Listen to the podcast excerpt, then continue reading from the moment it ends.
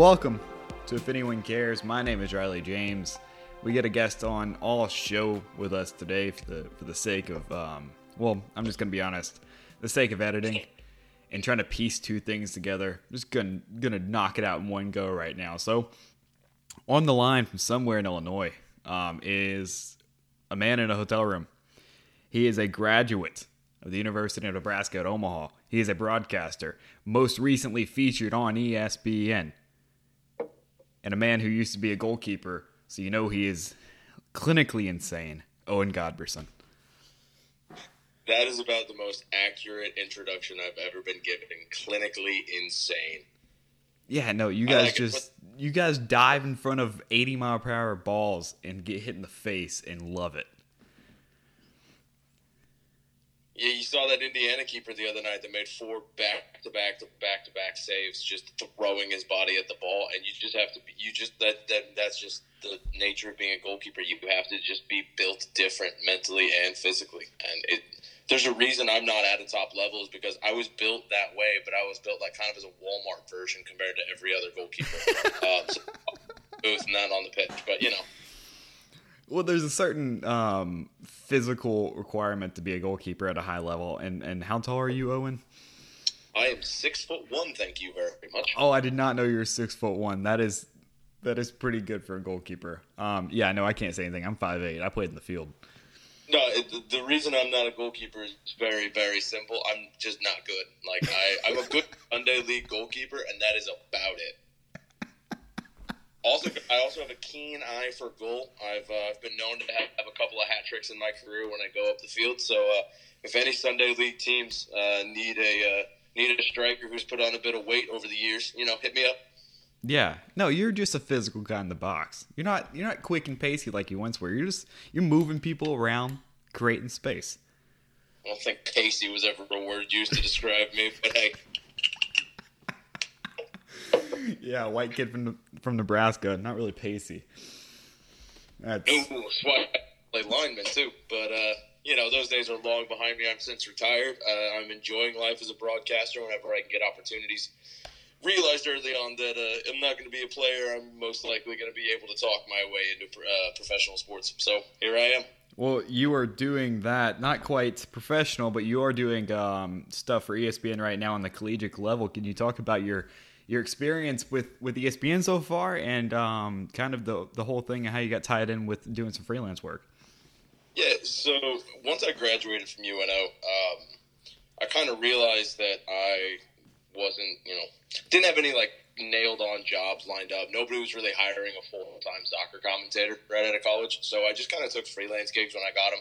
Um, I got a chance to do the NSAA, the Nebraska Soccer or the Nebraska High School Sports Association. I got to do their state tournament in May at the uh, Wembley of Nebraska, Morrison Stadium, which was awesome. Got to do that through Strive TV, which was a really fun experience. Um, and then about a month or so ago, I got reached out to by the Summit League, uh, the conference that UNO is in my alma mater, the University of Nebraska Omaha. Shout out, Mavs. Uh, and they were looking for a commentator for this tournament down here in Macomb, Illinois, hosted by Western Illinois. Um, and it's been a really fun experience so far. The guys down here, the production level down at Western Illinois TV is really good. Uh, Quentin, Nick, and Will, the three that I've worked with closely down here for the weekend, have been nothing short of awesome. Did their homework. They've been very prepared, very dis- like they're awesome guys to work with. Um, also, just really cool to hang out with in general. Got along really well with them. And yeah, this opportunity just kind of came because the Summit League needed a broadcaster for this tournament. Um, and our usual broadcaster for the Summit League tournaments that's uh, then gone to Omaha. Uh, I think he's also traveled up to South Dakota for the tournament as well. Donnie Barnes has since moved down to Florida. So that kind of moved me up in the pecking order, I guess. And uh, I, I've worked with Donnie. I've learned a lot from Donnie over the years. And, you know, hopefully this leads to uh, more opportunities with uh, ESPN and with the Summit League and just in general, college athletics. The Summit League tournaments are always fun. I've done them for years. And, yeah, really, really enjoyable experience so far. Got one more game tomorrow. That was such a polished podcast answer that I I am so proud of you. Uh, not only for the answer, but for the experience. And, and you and I go back a long way working together. Uh, I met you five, is it five years ago? Yeah, five years ago and some change. And to see the progression of, of how you've not only turned into like a cool dude and you know someone who is a, a respectable guy from at least a distance, and how I've gotten to know you. But just a fantastic broadcaster. I tuned into to ESPN Plus to to watch and see and, and, and hear you and it was phenomenal. I'm, I'm, so incredibly proud of you as a friend and as a former colleague of yours. I appreciate that, man. It was it was. I felt a lot of love yesterday from from friends, family, um, people that are you know are diehard soccer fans. Like uh, like my dad, huge soccer guy, was watching and listening all day long at work. Uh, all the way down to my girlfriend, who knows next to nothing about sports, but is also just very supportive. Um, yeah, it, it, meant a lot to have so many people tuning in and, and supporting me, and, and, you know, one step closer to my dream of broadcasting World Cup final. So I really do appreciate it. Yeah, you're gonna have to fight me for it. Um, you John Cocoms. How about we'll split it? We'll do different broadcasts. Um, we'll do a three man booth with you, me, and Hoover. and of course Jack Hoover, who is uh who's been on the show before. Um, you're like our third UNO kid on the show. That's awesome. I, have seen, I've listened to the episodes with Bellinghausen. Uh, yeah, seeing Bellinghausen grow over the years, Anna is just a phenomenal talent. Even since she's such a nice human being. I, I think out of everybody at UNO that I've worked with so far, she's probably got the brightest future. Yeah, no, I see an Anna work the sidelines of Ohio State, Nebraska with Jenny Taft and the Fox crew was just awesome. It was so incredible. I was incredibly proud. Of it. I sent her um, a, a, text. Just I saw her on TV, which is which is wild. So no, you you UNO kids are, are, are quite good. And then you got Hoover hanging out in Milwaukee. That's he his life is seemingly going pretty all right at the moment too. So lots of lots of value over in Omaha. Underrated sports market is what I would put it at because you we've got some pretty good college teams. Uh, Creighton, obviously, for like basketball, their soccer team's very good. Um, uh, it's unfortunate they lost in the first round of the Big East tournament, but you know, selection Sunday, they might still be able to uh, sneak their way into the tournament. They had a good season. Um, obviously, Omaha's, I mean, they, they're near and dear to my heart. You've also got Union Omaha, the uh, USL team that are uh, in the semifinals tomorrow against FC Tucson. Um, I'm supposed to keep neutral on broadcast when I'm commentating. When I'm doing PA for them, though, I can be biased. So uh, up the Owls. Up the owls. Yeah, no, it's really hard. And that's the one thing I've struggled with in broadcasting and, and doing journalism is like it's really hard not to like like the teams that you like when you're when you're writing or when you're speaking into a microphone about these things. Because obviously you, you've had this fandom for a long time and Union Omaha is a little bit different but like you're a fan of Omaha. Like you love the city of Omaha and this is a team that represents it. So it's kind of the same vein where like it's really hard to, to pull yourself out of it but there has to be a flip that you switch and everything and that as soon as that red light goes on to as soon as that red light goes off you're you're complete professional. But pa a little bit different. I've never done pa that sounds awesome. I was always like of in awe of pa announcers when i was a kid because they just like get to hang out and, and literally broadcast the game to you in the stadium. Like that that's got to be such a cool job. Is pa as cool as i make it sound to be it is. Uh, the atmosphere at Werner Park for Union Omaha games is really fun. The crowd's uh, kind of bouncing, especially for bigger games. Um, I remember against Greenville uh, about a month or so ago, um, down at Morrison Stadium when we got to play against Tucson. Uh, that game was was just rocking the the Parliament. Um, all the supporters groups for Union Omaha just make a lot of noise, make the atmosphere a lot of fun. Uh, so you kind of feed off their energy as the PA guy and, and try to incite a little bit more chaos into uh, into the atmosphere, which is always fun it, it's a good gig for somebody as high octane, high energy as me. I got to do PA for some really fun games. I got to do it when they won their regular season title, so that was awesome. And uh, another nice thing about being on PA is my mic's not always on. So up in the press box uh, like with everybody running the operations crew, uh, Lexi, Justin, all of them, we were able to uh, celebrate those goals as they went in and uh, not not have to worry about neutrality or our mics, mics being hot. Yeah, mic hot mics are, are deadly and dangerous in the business that you and I are in. But they also capture moments of glory and, and, and infamous moments that aren't necessarily great for professionalism and, and, and being, you know, by the book. But hot mics have also yeah. ruined a lot of careers. Like that. What was that you cut out? I uh, I definitely have had experiences like that before, uh, where you know a word slips out pregame or whatever when you're talking to the. You're not even on air like practicing anything. You're just kind of talking with whoever you're going to be broadcasting with, and you know, and has certain half slips and. Yeah, the first. A, the first time I did like TV, uh, I had like the the lavalier mic, and it was like on the pack. I had on the back of my belt, and I didn't realize you can hear everything I was saying like 30 minutes before we were actually going on air, and I was just rambling and, and kind of trying to calm myself down, and I was not aware that that mic was keyed into everyone listening, which was very embarrassing when I walked out, but they were all good about it because I was like 17 and an idiot and not supposed to be there. So they were all like, "Yeah, okay, we get it. We were we were like you once." My first season as a commentator, uh, that happened where I went to say that the uh, ball went out for a throw, and as it bounced off of one of the Maverick players' shins, um, and the word that came out did not end with N; it ended with T. So. uh no, that's a that's not a PG thirteen word. That's not no, great. thankfully, my commentator just start, kept talking like it was normal, and I don't think anybody noticed. If they did, nobody ever said anything. But I was like ghost white. I just remember being like, "Oh no." Do you get the email evaluations about how you did, or is that more like working with with companies more on a full time basis? Because I've gotten emails in the past about my performances. Do you do you have those kind of like worded emails like, "Hey, this was great and this wasn't great"? we, we had more production meetings at UNO every once in a while, um, where you know we would talk about what we what we think we're doing well, what we think we're not doing well, etc. Where like we kind of critique ourselves with commentary. Um, when when it comes to people saying what I've done not so great, that's not really more email. That's more than letting me know on Twitter. yeah, no, Twitter is a ruthless place for for everything. I got it quite a bit last night, but it was also self inflicted, and I, I wanted that and just trolling. Twitter, uh, Twitter is best described by uh, old Ben Kenobi from A New Hope. You'll never find a more wretched hive of scum and villainy, and I can't get enough of it.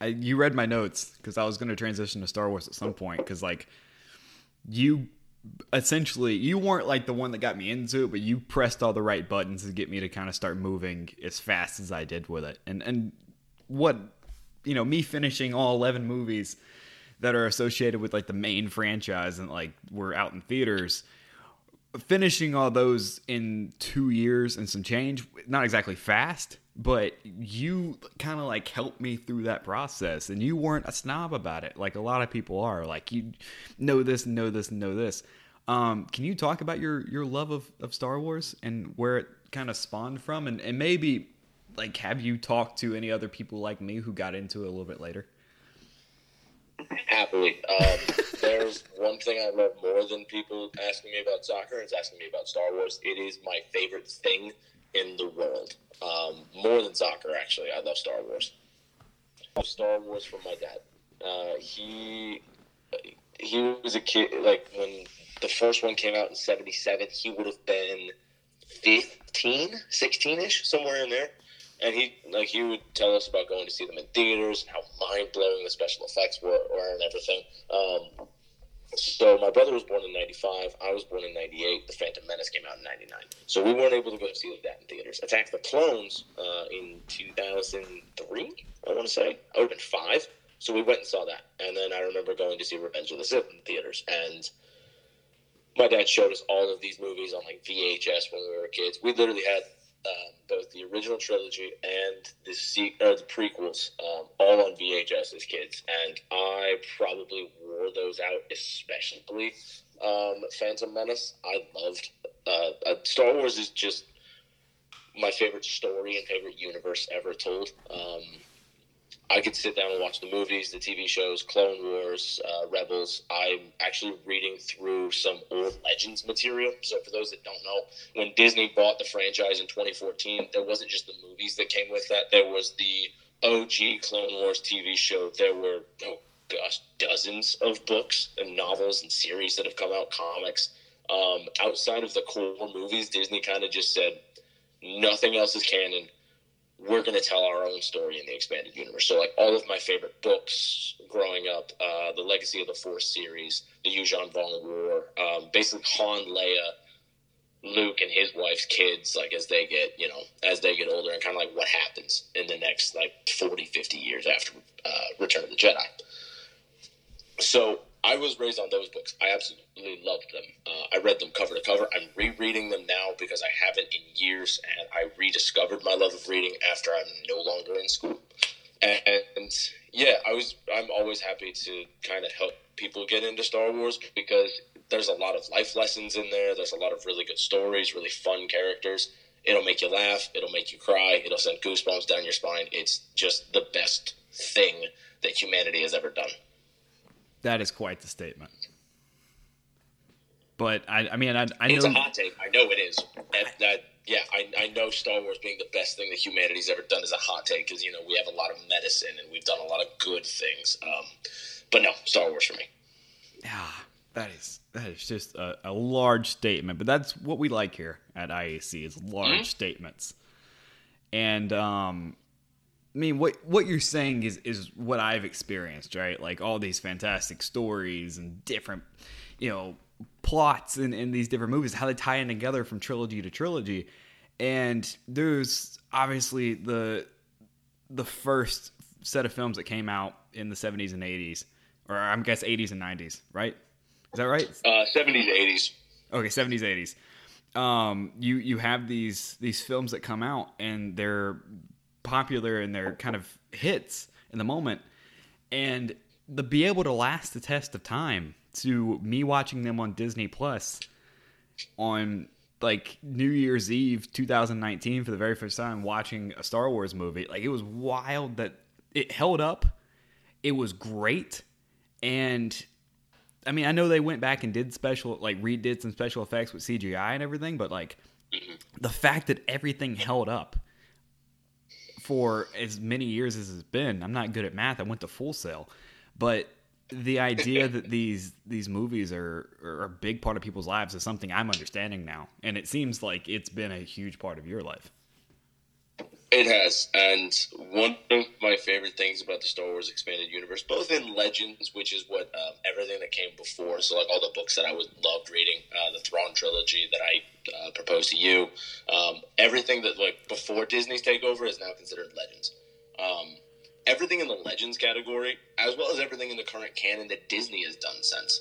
I think what they do really well is like they take the movies as you know the core, the source material and they just pick out these random little like special details or like background characters or extras that they just branch off and do their own thing. Because the galaxy in Star Wars is so large that you can do all of these things. Like every like it's just so cool. Um in Phantom Menace you'll see during the pod race scene a uh, a slender very pale uh, woman with a big rifle with a big red ponytail uh, Aurra Sing. She's a bounty hunter. She, she pops up in other Star Wars media all the time. Like she's an important background character. Like she's really cool. Also, like they just take characters that fly under the radar at first, and then in like books or a show or in really any bit of expanded media, comic books as well as a very underrated facet of uh, Star Wars media, they'll they'll take those characters and they'll just expand on them and they'll make them some of your favorite characters. For example. Um, in the original Star Wars movie, A New Hope, when Luke is making the trench run to blow up the Death Star. His wingman in that one, uh, um, Wedge Antilles, the guy that has to duck out towards the end because he got he got hit but he wasn't shot down. Um, Wedge Antilles, they take in the books, um, specifically the X-wing Rogue Squadron books, the Yuuzhan Vong War, Legacy of the Force, and he is a main integral part. He is a he's one of my favorite Star Wars characters of all time, and he maybe has like five minutes of screen time and at most like a dozen lines. But no, I absolutely love Wedge Antilles. So they just take those characters that you don't care about in the movies and they make you care about them in the extra material, and that's just something that's I think unique to Star Wars because like when you have a, universe like this it is so easy to just continue different things and it's so easy to, like you never run out of ideas on what you can do because this is a place where we just get to you know, a lot of this is just imagination. And you just get to think of new ideas. You get to think of new plot lines and, and, and, and different paths for these characters to go down. Uh, to go down, and the fact that like Star Wars has done a fantastic job with that, you know, whether it be before Disney or, or what Disney has done so far, like it's really kind of amazing. And I I'm one episode away from finishing The Mandalorian. Obviously, The Mandalorian was a was a pop culture hit and phenomenon. And I don't know how like real like OG Star Wars people feel about it, but like it took a common you know ancient enemy of the Jedi and made him likable and put Pedro Pascal in in a in a good light as far as like he's a very likable character, but based on being fans of the Jedi and all the films, like you're not actually supposed to like this guy, and he make they make him super likable. So it's things like that where you've obviously gone a lot deeper than me, but I'm I'm kind of realizing that there's so so many levels to this, and it's easy to get lost sometimes, and like trying to figure out. Um, and, and just maintain like okay this is this this is this this is this and just have the the mental capacity to understand it all but i mean i've i've kind of really dived into it the last six months and trying to understand everything.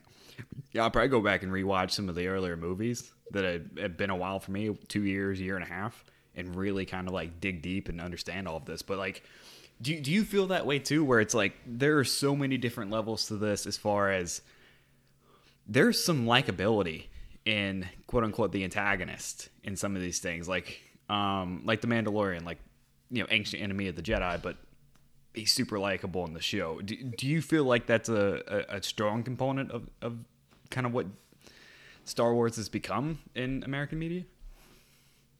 I think it all depends on who you are, um, because and kind of like how you've, I want to, I guess, kind of experienced the world. Because with Star Wars and with the Mandalorian, like you talk about, um, I absolutely love that show. Pedro Pascal is brilliant. Um, very underrated part of that was Bill Burr. Yeah, that was being, wild to me that he was in there. Fantastic actor, um, and wild. anger and hurt and the aspects of PTSD that like it was just a fantastic, uh, fantastic show, and I cannot wait for Book of Boba Fett and Mandalorian season three. But like with the taking of the old enemy of the Jedi, it, it all depends on your view of the world, in my opinion. Because if you are one of those people that has to put people in black and white categories of like you know enemy, friend, um, you know right, left, anything like that. You just kind of like put them in those categories and just kind of disassociate themselves. One of the things that I think Star Wars does really well is yeah, these characters fight. These characters are on opposite sides, but with the character development that they give them, you're kind of realizing that oh, there's good guys on the bad side and there's bad guys on the good side. The Mandalorians inherently are not a, are not enemies, I guess. They just were like they just fought the Jedi like thousands of years ago in canon, um, and that's kind of like why the Mandalorians and Jedi fought was because the Mandalorians are a warring people and they wanted to take over the galaxy, and the Jedi was like, yeah, not really, like we're not about that.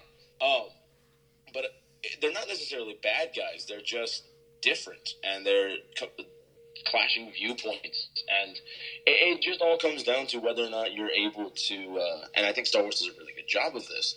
Is whether or not you're able to see the points of somebody that disagrees with you or somebody that's on the opposite side of you. Um, it, it's all about like changing perspective, and I think in uh, M, or in Return of the Jedi, when Ben Kenobi's line uh, of from a certain point of view, yeah, Vader was killed, or v- Vader did kill Anakin from a certain point of view, yeah, the Mandalorians are bad guys. It just Star Wars does a really good job of changing viewpoints or like taking like a different viewpoints and making you realize and think differently, not just about the Star Wars world, but about, you know, real life and about people that are different from you or disagree with you. I think Star Wars is a very progressive, inclusive place where you can realize that like, you know, somebody can disagree with you, doesn't make them a bad guy. And I personally love the way they're handling the Mandalorian, where they're kind of like, you know, bridging the gap between Jedi and Mandalorians, with uh, with Grogu being the first Jedi Mandalorian that we've seen since Tarre Vizsla, I think. Yeah, from thousands of years. The, the original uh, owner of the dark saber. I can't remember. His, he's from the Vizsla clan in Mandalore, but I could go on and on about that stuff. I just I just love this franchise and like all the messages and lessons that you can learn from it. Right, and that's kind of what we hope for with our media and yeah. and our entertainment is to hey, this is a larger representation of everything else, right? It's just packaged in a in a box where you can have association with the characters, you can have um, feelings and, and emotions tied to the things that are happening on your screen. But it also like yes, it's fun and action packed and and riveting as far as so many things going on and the plot line is incredible and the storylines and everything it presents you with a couple ideas to kind of think about and a couple um couple things to to ponder on after you watch it maybe during the watch. And that's what you hope for. Uh the you know the balance of the good side versus the bad side with Anakin going to you know eventually becoming Darth Vader like what could have prevented him from doing that? And then you go back into the first trilogy like okay Luke avoided that. Where did he learn from his dad? Where did he you know kind of fall into the same traps? And and it just it's so much character development. And I, that's why I like the second trilogy like a lot. And it's not as good as the first, obviously, but the second one, it's like so you learn so much more, and it gives so much more context. It really makes you appreciate the first set of movies just even more. And, and I think with the prequels, like you're talking about there, you've been watching a lot of the movies. Have you watched the Clone Wars? I've not. No. I would. So for anybody who's either you know has watched the movies um, and like Star Wars, or somebody that's looking to get into Star Wars, I highly recommend the Clone Wars TV show and Rebels. I mean, they're both fantastic. Um, at times, they definitely can feel like kid shows, uh, especially when you go back and watch them when you're like 21, 22, 23, where we're at. Um, but the story arcs, the character development, you start to see in Anakin not just like the slow burn of him um, embracing the dark side, but you kind of start to understand why he did. Um, and kind of like the political aspect of the Jedi, and you know, like Luke says in the Last Jedi, the Jedi were, the Jedi were deified now that they've gone, but they did make a lot of mistakes, and that's they start to blur the lines of that in the Clone Wars. You start to see like, all right, I, I can get why Anakin was was mad about this. I can get, I, I can understand it. Plus, you've also got. Um, you get to learn a lot more about the clones and about like what happens in between two and three. You get to meet a lot of characters too um, that you just absolutely love. I think one of the things that they did best in that show was the the whole idea of a clone trooper being based off of uh, Jango Fett was like clones are all supposed to be like identical. You really shouldn't be able to tell who's who, even by looking at them or listening to the way they speak. But you could play me like clips from the show, and I could likely tell you which clone it is. D. Bradley Baker, the uh, voice actor for, that plays every single clone character, from you know regular troopers that never named, or like ones that's in every episode, like Captain Rex. Um, he does such a good job of making them all sound similar but different, and they give them each personality and it's just a really wholesome, really fun show. Um, as you get towards season five, six, and seven, it really does start to feel like a war show. Um, season seven of the Clone Wars is maybe my favorite season of any show I've watched. Um, it's fantastic. They do the whole Siege of Mandalore arc where it kind of like it's happening at the same time as Revenge of the Sith. So you're kind of like seeing, all right, you're seeing like kind of in uh, snippets and like what's going on, uh, like what characters are talking about that they're in the middle of Revenge of the Sith. Like it is in the middle of the third movie, and it's kind of like taking a look at what happens on another part of the galaxy at the exact same time. It's really fun. I highly recommend it. Um, Rebels is also just really fun because I love Freddie Prinze Jr.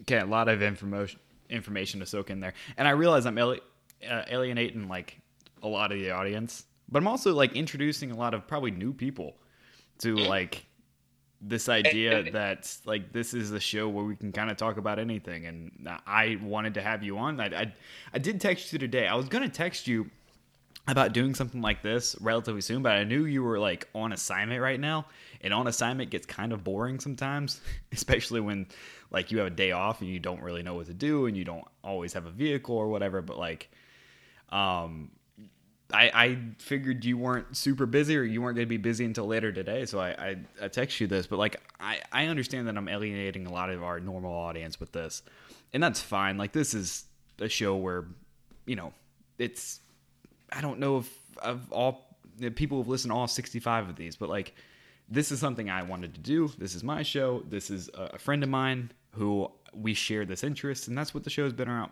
been about forever. I know I'm gonna get, you know, someone to say that, so I'll go ahead and address that now. But uh, one more question about about Star Wars, and we'll kind of move away from it. Do you have something you want to go with? I was just about to say, like, for people that are overwhelmed with Star Wars, um, there was a lot of material to get into, um, and it's okay to not like or to not do everything with Star Wars. Like, you don't have to read the books, you don't have to watch the shows. You can just watch the movies. You don't even have to watch all of the movies to be a Star Wars fan. You could see, you know, Rise of Skywalker just by itself, the last one in the Skywalker saga. You can just have watched Episode Nine, and you're still as much of a Star Wars fan as I am, who's done all of these things because you enjoy the movies, you or you enjoy what you've seen of Star Wars, and you like what you see. I can only go as far as recommending what I've enjoyed from the rest of the Star Wars universe. It's not perfect. There's a lot of stuff in Star Wars that does not work for me, but it, it it's just one of those mediums and one of those I guess spaces of, uh, of pop culture where uh, it can be toxic at times with fandoms. But I am always an advocate of you know if you just like one thing in Star Wars, you're as much of a Star Wars fan as somebody who's seen and done, and read everything. So don't ever like it's okay to feel like that, and it's okay to just like what you like. Yeah, just like what you like. It's uh, it's like that Diet Coke commercial that that aired for I don't know every commercial for six months uh, you're into what you're into. Just be into it. Yeah. Exactly. That weird Diet Coke commercial is on every single time I turned on my TV. It was a nightmare. Anyways, um, because like the message is really great, but to see the same thing, because it was when Diet Coke came out with all those weird flavors, like ah, these are all terrible. Anyways, one last thing about about the films. Um, so obviously, people love the first three people are like have kind of differing opinions, but pretty favorable on the second three. The last three, seven, eight, and nine, obviously have caused a lot of division, especially eight. Um, what are your takes? The, the, sequel trilogy is probably my least favorite uh, of the of the uh, Star Wars mediums that I've consumed, um, and that's mostly down to the fact that they're like I'm not the demographic that they're going towards. Um, like Star Wars is was and always will be first and foremost designed to make money. And the demographic that usually makes the most money is, is advertising towards kids. So these ones are obviously, you know, geared towards this generation of children. I'm 23 years old. I do not fit that bill. They're fun movies. Like if you just sit down and watch Force Awakens, Last Jedi, Rise of Skywalker, I'll watch them and I'll enjoy it because there's great special effects. It's really fun um, fight scenes and everything like that. I didn't like them mainly because growing up with the expanded universe stories after Return of the Jedi. So your Jacen Solo, Jaina Solo, the twins, um, Ben Skywalker, the son of Luke, uh, everything that happens afterwards, and kind of like the overall I guess, of Star Wars after Return of the Jedi from the EU. Uh, I loved. So to see these movies and where they fall short is just a little underwhelming. Um, I think they really dropped the ball with John Boyega. He deserved better because in Force Awakens, uh, like advertising and the campaign leading up to the release of Episode Seven, kind of like revamping the uh, the Star Wars universe they made it seem like Finn was a you know an integral part and was going to be the next Jedi, the next generation of Force wielders for the light side. And having him not be that is fine. Like that's just that's just classic movie advertising. You know, you make the audience go into it thinking one thing, you end up having you know doing something else, and if it works, great. What I didn't like with the follow up is that Finn really didn't do anything else throughout the rest of the movies. I thought John Boyega was wasted. I thought John Boyega was frankly cheated out of what, what could be a really big role. And I love Daisy Ridley. I love the character of Rey. I just think it could have been so much better. and it's fine as is because again, it's not towards my demographic, but I think it is probably in my mind the weakest of them because there wasn't a set plan throughout all three movies. You talk about episode eight being dividing. I actually kind of enjoy it. Um, my Star Wars consumption is really I go to see it first night and I just kind of fanboy out. Um, and you get to see like the opening crawl, the music hitting, and it just hits all the right nostalgia buttons. The second time I view it in theaters is after I, you know, listen to podcasts, read reviews, get as many different opinions critiques and things that people like and don't like. That way, I kind of like on the second take have more analytical role. I really like The Last Jedi and how unique it was and how much Rian Johnson wanted to do his own thing. And I think he's going to do really well in his next Star Wars movie that he's doing because it's just going to be a pocket of the universe. It's not going to be in the Skywalker saga. He's going to be able to tell his own story in a Star Wars universe, which I think is going to be right in his wheelhouse. Um, I just didn't like how, yeah, there wasn't really a whole plan for the sequel trilogy, like one coherent plan throughout all three, and I think that's evident but they're fun as is. I mean, if you like them, fantastic. I'm I love when people love anything having to do with Star Wars because it just gives me something to talk about with them, regardless if I like it or not. We can just talk about it. And uh, yeah, I uh, I don't particularly enjoy the sequels um, as much as everybody else, but they're fine movies. Like they're enjoyable. They're still a good time. I'm looking forward to showing my girlfriend the sequel trilogy once she gets into Star Wars. Yeah, it's got to be a fun process as uh, getting someone that you you love into a thing that you love. That's got to be awesome because you talked about her pre-show with with soccer and getting into uh, getting into the Euros and everything, and she picked Italy, as did you know I did, but I also kind of knew what was going on. She just liked Rome, and that's you know it's it's kind of the same thing where it's fine like. It doesn't matter how much you know about about the sport if you're getting into it and learning. We're there's a community out there to help you, and that's what you've kind of been for me with Star Wars. It's kind of like switching that role where I've always been the guy that people go to and ask questions about, whether it be football or soccer or, or sports or, or podcasting. It, it's really fun to be the guy helping, but it's also really kind of it's kind of almost nerve wracking in a way, and not not with you because you and I have been friends for five years, but like you're putting yourself in a socially vulnerable situation by asking someone's like hey, I don't know a ton about this. And what you've been with me has been nothing nothing but helpful. And you've recommended a lot of great things and I I I have felt comfortable coming to you and asking questions and I'm sure I will continue as I dive into a lot of these other things that Star Wars has. But no, I, I was just curious about your opinion on those because I mean I know a lot of people didn't like it and a lot of people had their their different opinions on it and and whatever. So I, I thought I would have the biggest Star Wars guy I know talk about it on my show. Does, does this make me your Yoda? This is yeah, you are my Yoda. I am I am just appreciate that I do. Ah, uh, that's great. What's the is it is it Padawan? Is that like the Yep. Yeah, that's the the little trainees before they get to be a Jedi. Yeah, I'm a Padawan. Yeah, it's okay. You, sh- you should grow the uh, the hair like really tight tail that uh, Obi Wan has in Phantom Menace, like the Apprentice. Uh, it's called. Yeah, you should grow that hairstyle out. That'd be fun. If it grew like kind of down, I would, but it grows out like an afro. I just, ah. I it's tough. It's t- I'm not like you. It doesn't grow like down and and kind of in a you in a bun you mentioned that with my long hair. Uh, I was actually having a moment of uh, reflection yesterday before one of the games when I was talking with the uh, when I was talking with one of the assistants from Denver's coach, uh, one of their coaching staffs down here in uh, Illinois before the tournament. Um, there was there's a player for Denver University. His name's AJ Francois. With the, I, I swear this is the best head of hair I've ever seen in my life. that kid just it is luxurious. It's beautiful, and I was talking with my uh, with my co-commentator for that game, uh, Will Thomas, down here in Western Illinois. And I was like, I grew my hair out for two and a half years. I wish it looked as good, half as good as Francois does. It is magnificent. I mean, if you have a name like Francois, you have to have fantastic hair because that's that's usually a French he fits name. That, he fits that last name perfect. Yeah, I mean that's a French name, and the French are either known for being bald or having great hair, and not nothing in between. It, it's either Olivier Giroud or Zinedine Zidane, and that's that's all you got. Oh, Steve, see, Zidane was still a handsome man. No, he's, he's- he still is beautiful. He's just bald. Yeah, no, and bald is beautiful. Let's not let's not go into that category. Bald is beautiful, man. is that a disagreement?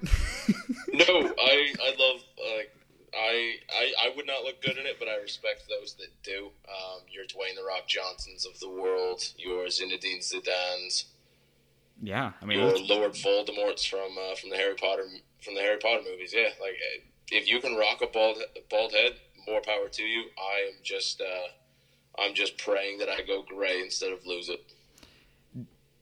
that brings up an inter- interesting question. The, not about the hair, but like the, the Harry Potter folks. Like, it seems like you have some crossover. Do you guys have rivalries between different, you know, franchises that you love? Like the, like, do Star Wars people feud with like Harry Potter people or anyone like that? I would be the wrong person to ask about that because I actually am just like a diehard nerd. I love Harry Potter. I love Lord of the Rings. I love Star Wars. Um, I'm I'm about to read the Dune books. I think after I get done with all these Star Wars expanded universe ones. Um, so like I'll get into the Dune category. Um, I've read all of the Game of Thrones books. I'm the wrong person to ask because I have like a hand in each pot here.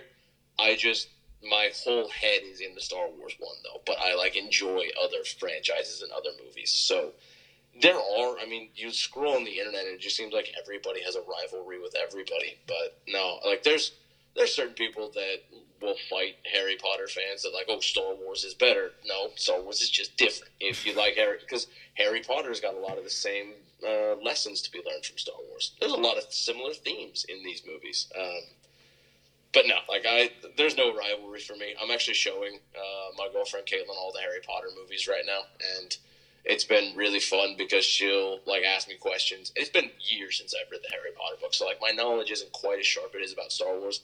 But like I'm able to just talk about like she was she sees like a random person get killed, and she's like, "Who is that?" And I'm like, "Oh, that's you know, no spoilers. I'm not going to say who dies and who doesn't, but like, yeah, no, I'm still able to re- retain all of this nerdy information I've learned over the years." Yeah, no. Uh, it's it's like sports. Like sports is a reflection of life, just like art is a reflection of life. Like there are people in sports within the within the sport. So like say soccer, you know, City fans hate Manchester United fans, and, and vice versa. And United people hate Liverpool people, and Liverpool people people hate Everton people, and it just goes down that list. But there's a certain like funny thing where all of these soccer people that actually kind of hate each other will unite and fight baseball people here in the states. And Yeah. baseball people, you know, the Yankees, Red Sox, it's the Angels and the Dodgers, like these clubs that that don't like each other, but they'll fight the football people about how it's the original pastime. Like it's so incredible that you know Star Wars has so many kind of feuding people within it.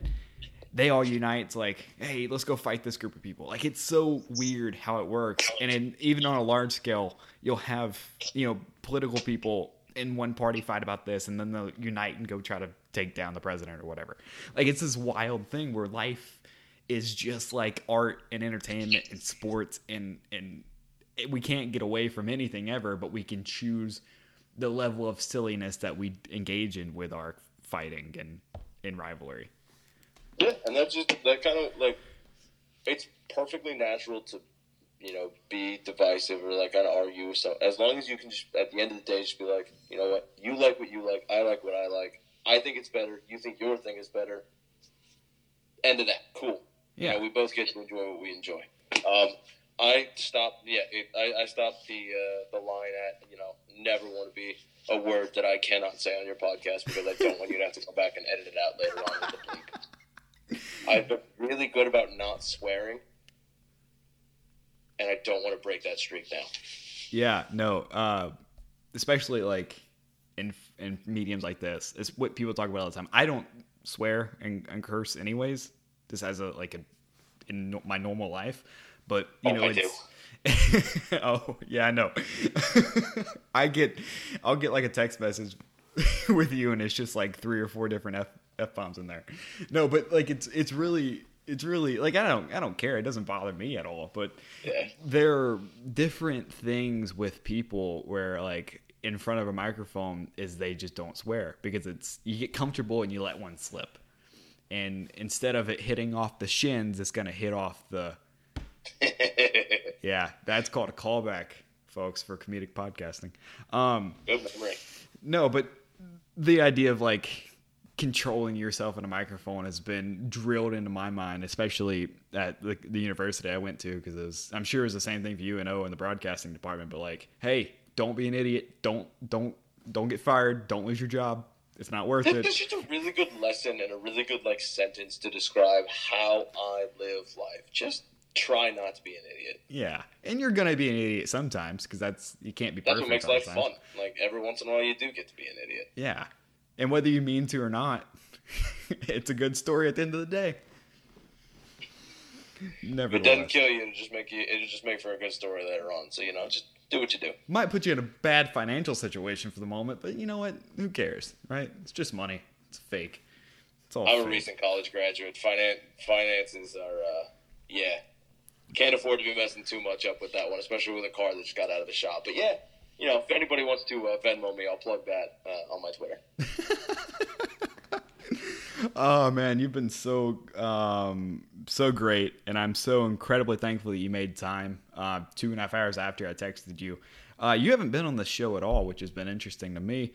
Um, what we try to do here with at least first time guests, and we sometimes run it with second time guests, is the lightning round five to seven random questions at the end of the show to get you to kind of open up and, and be the true Owen, which I think we've gotten for 45 minutes, but that's what's in my uh, my script. But uh, yeah, five to seven random questions. Are you ready? This is first thought, best thought. This is what I'm good at. Hit me. All right. Um, what's your best childhood memory? What's something you think about fondly from your your one to eighteen years? My favorite childhood memory would probably be.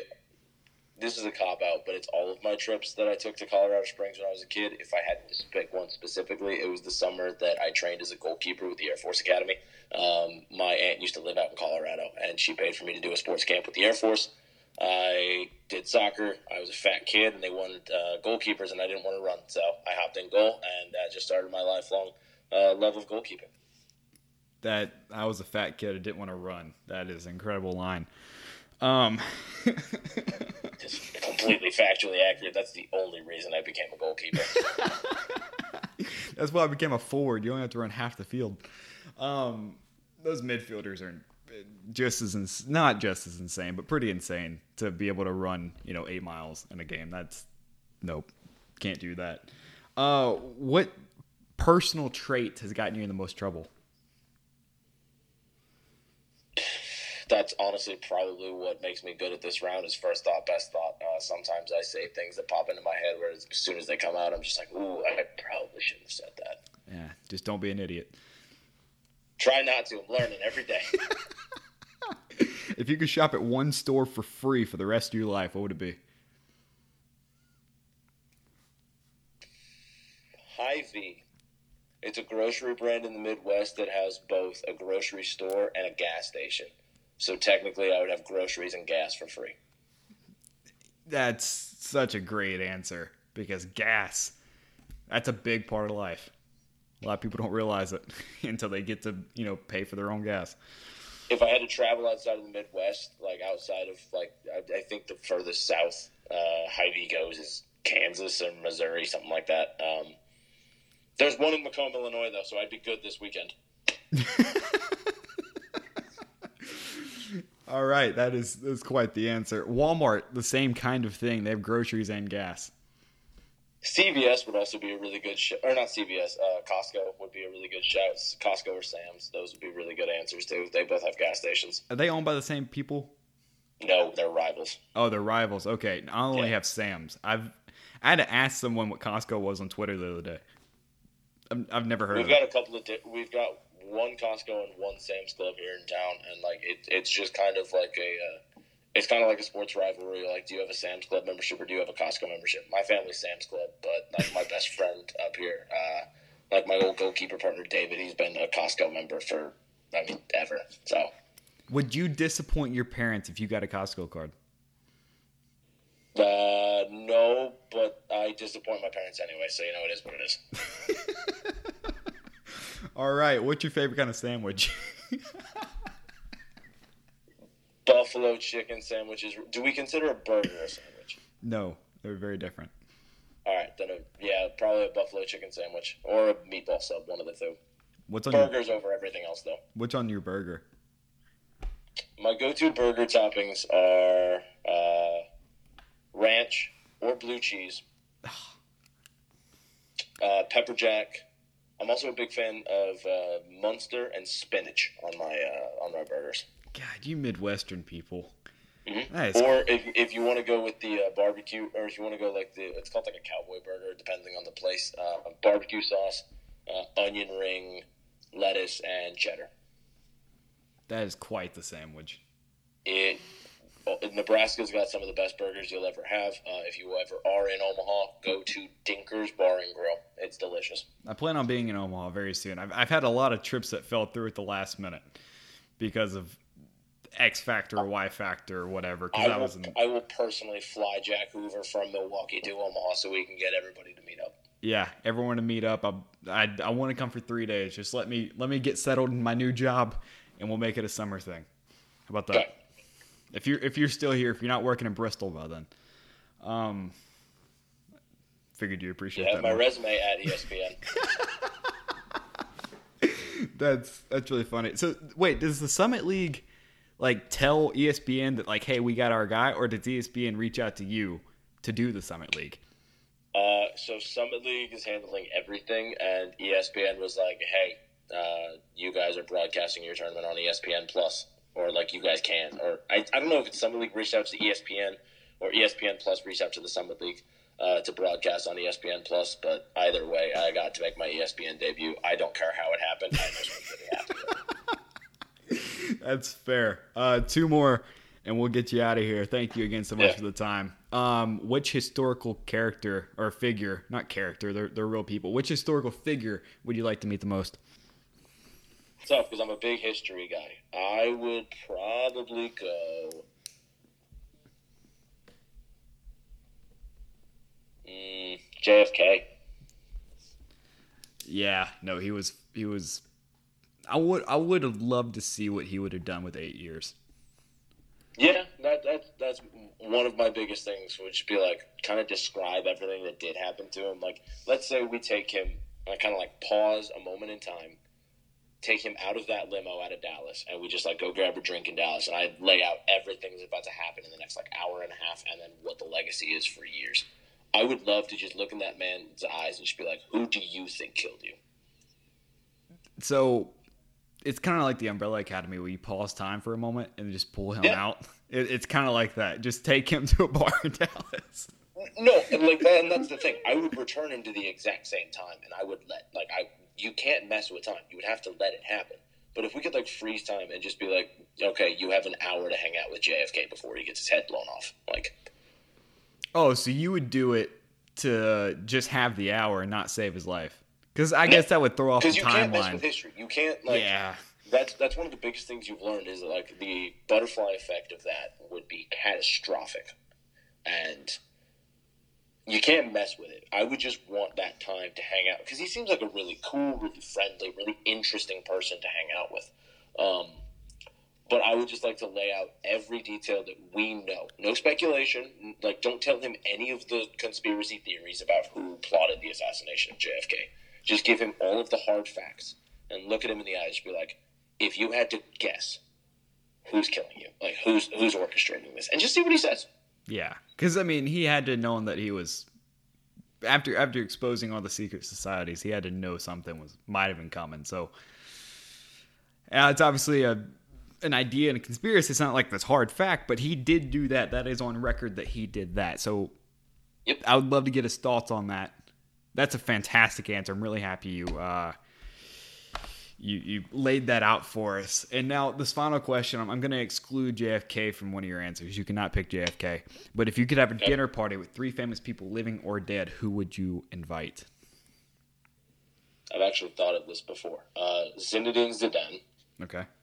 For for those for those Huh? that don't know, let me kind of give some context. Zinedine Zidane is the manager or current manager of Real Madrid. Is he still at Real Madrid? I think so. Yeah, I he's- think he's in the second stint at Real Madrid. I don't think he's left yet. Yeah, okay. I thought he might have left after last season, but he he quite possibly could still be there. He is the current manager of Real Madrid, a very very large popular soccer club based in Madrid, Spain, and he was for a long time a prominent forward in the sport of soccer. He is most no- notably recognized for his headbutt in the 19 well, no, I'm sorry, 2006 World Cup final against Italy in which his French team lost uh, the 2006 World Cup final in Germany against the Italians. But he is he is pretty big in uh, the sport of soccer. But yes, context. It's not a soccer show, so I wanted to give some people the idea because we talked about him already in the show. So people are either driving or can't Google or whatever. But yeah, go ahead. Zinedine Zidane. Zidane's my favorite non-goalkeeper of all time, so he's he's in there. Um, and I need to preface this by saying that I am, you know, th- this would not be for religious reasons. This would just be for curiosity. Jesus, Yes.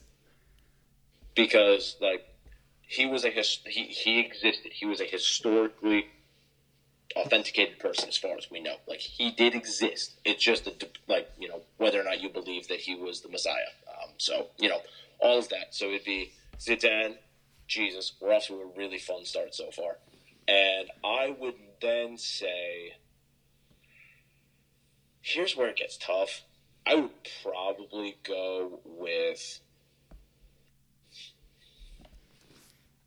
You know what? I would probably go with uh, General Pickett from the uh, American Civil War. He's made famous by his uh, suicidal charge for the Confederacy. Um, because it, I just, I just kind of want to, because the Pickett charge is one of my most fascinating things to look at in history, where you've got like tens of thousands of men walking across an open mile of ground on a position where they have a bunch of weapons to shoot you with. And I just would like to have a discussion with the man who was crazy enough to lead that. I hate the Confederacy and everything it stands for. Like I, the Confederacy should have been like me personally. All the Confederate statues should be taken down. Everything like that. But I just want to like look like I just want to interact with the man that was absolutely mad enough. He didn't suggest it, but he led it, and I just I don't know. I just think it'd be interesting to like kind of pick his brain about that. Either him or uh, if we're going like Civil War military generals, because I love history and I love the Civil War. Um, Ulysses S. Grant would be a great shout too. Yeah, also another president. Big president show that we're we got going on here. I I'll be honest with you, did not think you were going either of those last two. Very fascinating that that conversation would would happen. I've made this joke in the last couple of podcasts where people have given fantastic answers. Uh, invite me. We'll have five mics set up. Um, That'd be fun. Or we'll have six seats because we got to get a, a translator for Jesus who doesn't speak English. Uh, he speaks Hebrew. Does he speak English? Yeah, I think he does. That's fair enough. Maybe I was just about to say we might, we might need like a translator because Zidane speaks French. Uh, Jesus would either be Hebrew, Arabic, Latin, some some very like some uh, local dialect. Um, I don't remember where Pickett is from, but if he's from far enough south, you might need a translator anyway because it's hard to understand some southern accents. Hey, Um, hey, take it easy. I just wanted to throw that pot shot at you, Louisiana boy. Yeah, Um, hey, I've been vocally trained. A lot of people in Louisiana have not. I don't know if you ever heard the um, the head football coach of Louisiana State University. I love Orgeron. I love his accent so much. The Cajun accent is one of my favorite accents in the world. Yeah, I can't wait to see him coach Georgia Southern next year. Um, the yeah, that was a shot. I'm sorry, shot across the bow. But I've, I've been I follow you on social media. I know you are done with the coach. I'm done with him. Lane Train, come on down to Baton Rouge. We'll build railroad tracks from Oxford right out over to, to Stadium Drive. Uh, the the idea of those last two that you named quite interesting. For sure, thought you were going George Lucas. See, I would love to sit down and have a conversation with George Lucas, but I don't want anybody else to be there for that. so no Jesus, and no Zidane. If, if, if you had the like, if you're if you're telling me which one I would take out of those three, I would probably take out Pickett and put in G, uh, George Lucas. But George Lucas, I would want like one on one time with. yeah, one on one for I don't know, couple hours. I would have to imagine. longer than that probably. Oh yeah, hundred percent. Because I would, I would literally just ask him like, all right, you had your own plan for the sequel because he had his own like ideas for sequels and everything. I was like, if this is just like what goes on, what's your Star Wars headcanon? What what what happened in your version of Star Wars timeline?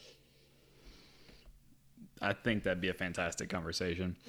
And um, Oh. but the three that you have, Pickett, Jesus, and Zidane, quite the list of human beings. I, I like to have like I I always enjoy, and that's kind of why I gravitated towards soccer so much as a kid.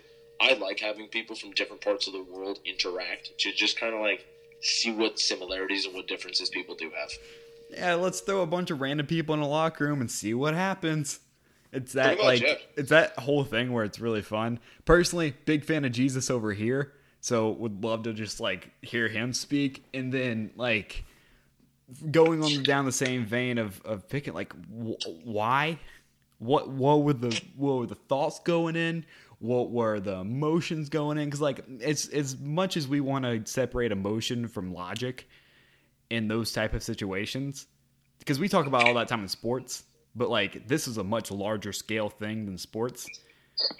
To separate your emotion from that and his failure to do so just want to talk about that and hear him speak about that but no we got five or six chairs just make it seven to be safe and uh we'll, we'll get i'll order seven mics right now and we'll do it I, I'm, I'm, yeah, like I, I would be curious just to kind of like see where the conversation goes, um, and just kind of like the differences in like, you know, obviously coming from three different parts of the world and three very different times. Um, yeah, just kind of like see how humanity's developed over the years. yeah because like the people jesus dealt with very different from the people that Zidane's dealt with over the course of time so I don't know. They both didn't like people from Rome, so and that's our show, ladies and gentlemen. Owen, where can people find you on the internet?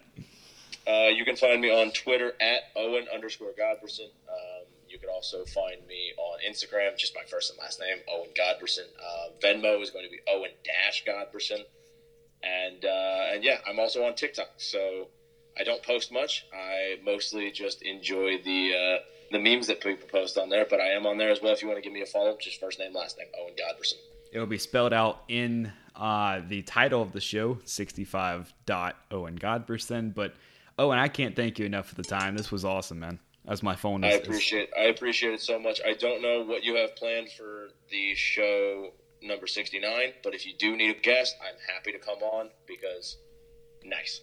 Yeah, no, I don't know what I'm going to do for it. Yeah, I was actually going to tweet that later today because I have 66, 67, and 68 all have guest occupied. So 69 is the next one I have to kind of figure I- out. so that'll be a fun time. I think 69 should just be a 5 second episode of you like giving the intro and then just going episode 69. Nice. I might That's our just, show everybody. I Good might night. just do it for a minute and nine seconds. So episode 69 lasting 69 That's a good one. seconds. All right. well, you can subscribe to the podcast um, anywhere podcasts are available. Uh, most notably, iTunes, Google Play, and Spotify. If you get the show through Apple, please rate, review, and, and say a bunch of nice things. Give, give five stars. Uh, you can find me on Twitter at RileyJamesIAC. Um, also, Instagram at RileyJamesIAC. And the show is at if anyone cares underscore on twitter.com. Owen, thank you again so much, and, and good luck uh, and have a good call, good call tomorrow. Uh, of course, thank you so much. Uh, may the force be with you all. For Owen Godberson, I'm Riley James, if anyone cares.